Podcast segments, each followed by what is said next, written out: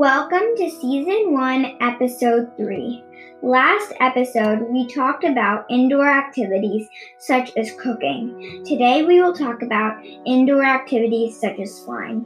Everybody loves making slime, but you also love playing with it. When you make slime, the first step is figuring out what kind of slime you are going to make.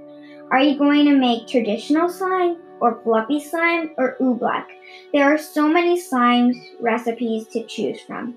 The next step is to make sure you have all the ingredients. Most slime recipes call for powders.